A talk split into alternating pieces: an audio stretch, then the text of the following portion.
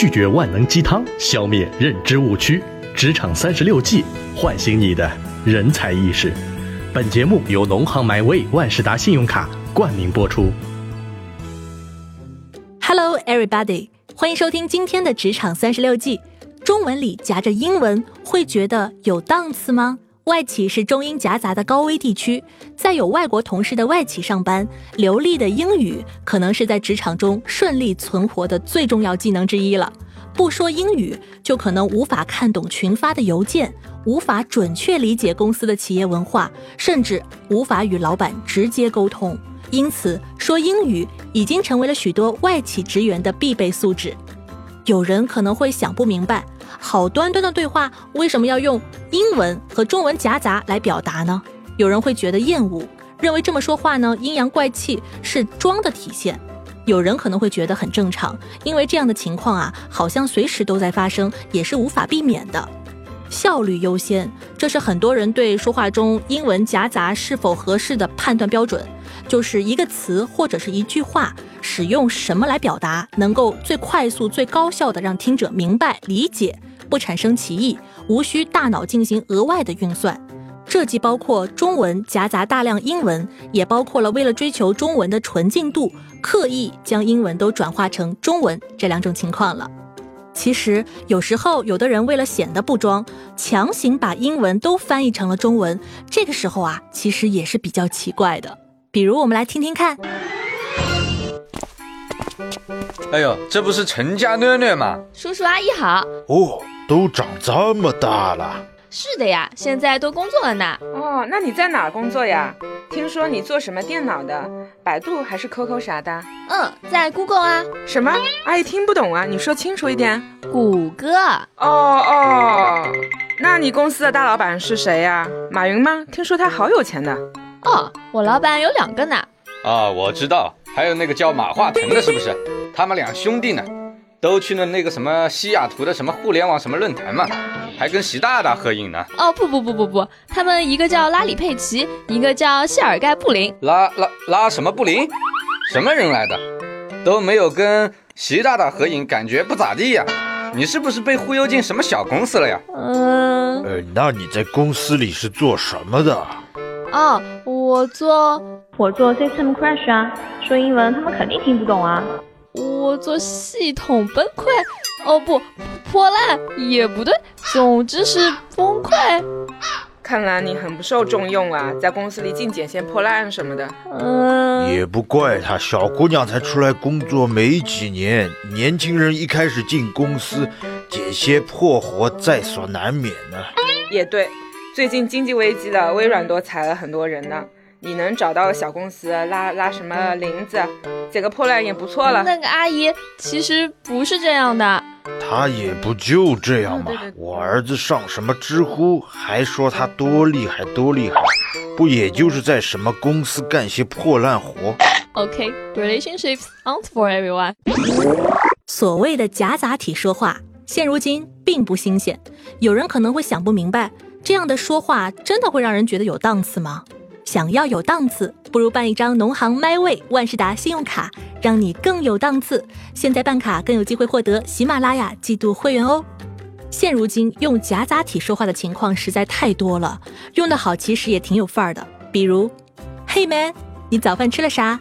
我刚刚去 Starbucks 买了杯 Vanilla Latte and Oatmeal Rising Cookie。这句话呢就听得很顺耳、很地道，也很有食欲了。有人会觉得厌恶，认为这么说话阴阳怪气，是装的体现。比如，Hello 啊，你今天吃了 lunch 没有啊？我 lunch 吃了一碗 rice，还有一些 vegetable 和 pork，他们都还挺 delicious 的哦。这种夹法确实像钱钟书先生笔下牙缝里镶着肉屑，表示饭菜吃得好。此外全无用处的描述。当然啦，也有人会反驳，真的不是装，这是公司企业文化的一部分。如果你讲话不夹杂一点英文的话，会给人感觉不 professional。你讲着讲着家乡话，会突然蹦出几句普通话，凭什么吐槽人家中文夹英文显得 low 呢？所以啦，很多人说中文都夹着英文，但实际上这些人也是有本质上的不同的。有些人呢是装的，有些人则是在特定的情况下真的需要这样子说话。那么今天呢，做客职场三十六计的大师是著名音乐人高地资本的创始人黄舒骏。我们来听听他有什么样的观点分享给大家呢？您好，黄淑俊老师，您觉得一个人如果中文里夹着英文说话，对您来说这样的人是加分的吗？对我来讲是扣。好，我们来举个例子啊，比如之前看您作为评委参加过一档创投类的节目，里面有一对兄弟创立了一家公司，哥哥十三岁，从美国回国十二年了，可是中文仍然说的远不如英文，而且常常出现中英混说的情况。这样的情况您是怎么看呢？我认为他们教育方式是非常落伍，这是三十年前我的时代的才会出现，就是家洋自重的一种家庭。他十三岁回国十二年，他中文讲那样，跟那个反应，我真的觉得太落伍。那个小孩啊，我认为被他父母将来绝对是害惨。我很简单，如果你要你小孩那样，你现在立刻回美国，不用待在国内。他就是那种，你讲中文他会那种啊，那你在中国干嘛？你就直接去美国去用你的思维。我认为他的父母啊，会以他小孩这个样子为荣，你知道吗？嗯，根本不用见到他妈，我才百分之百是这样子的妈妈。就是一定是从头到尾、彻头彻尾在家里都是用英文教育，而且那家公司也是假的嘛，那家公司就是他爸妈弄的嘛，我跟你赌百分之九十九了，应该这样说。那他叫他小孩出来代表，他就是想要博得一个说，哦，我们家有教了两个天才，哎，十三岁就是个董事长，就是 CEO，他在塑造父母自己想要的东西。那弟弟更不用讲了，弟弟是状况外了，然后那个。哥哥就是被塑造必须这么做，因为他如果不这么做，搞不好回家妈会骂他或什么。所以那是我最不喜欢的一种那种小孩啊，我觉得将来他要碰到的困难比其他小孩要都都要大得多。哦，所以您认为，如果一个人他表达能力没有问题的话，是能够完整的用一种语言把事情给表述清楚的，纯英语也好，纯中文也好，或者是其他语言都没有问题。感谢黄淑君老师。的确啊，说话是一门艺术，说得好，人家觉得你是内行；说的不好，人家可能就觉得你是在装逼了。那么，怎么样才能叫做说的漂亮呢？第一，我们要看清楚说话的对象。部分行业和公司有一些约定俗成的英文用法，只要对话双方同属同行人士，都习惯于这种讲话的方式，自然不会觉得奇怪。如果你的听者不懂英文，或者不具备和你一样的行业知识，那么最好呢还是用中文来表达。你试着在你的七大姑八大姨面前讲话中英夹杂，一脸懵逼的同时还不得不夸你洋气，从此你看不起人的名声就这样传出去了。第二，不论你的中英文熟练程度如何，一句中文里的英文单词最好不要超过三个。这有限的名额就留给专有名词、不能翻的词和行业术语吧。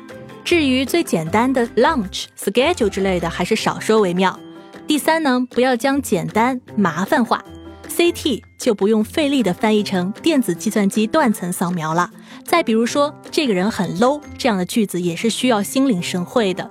硬生生的把这个词语翻译成中文，你就会发现没有一个中文能够代替它。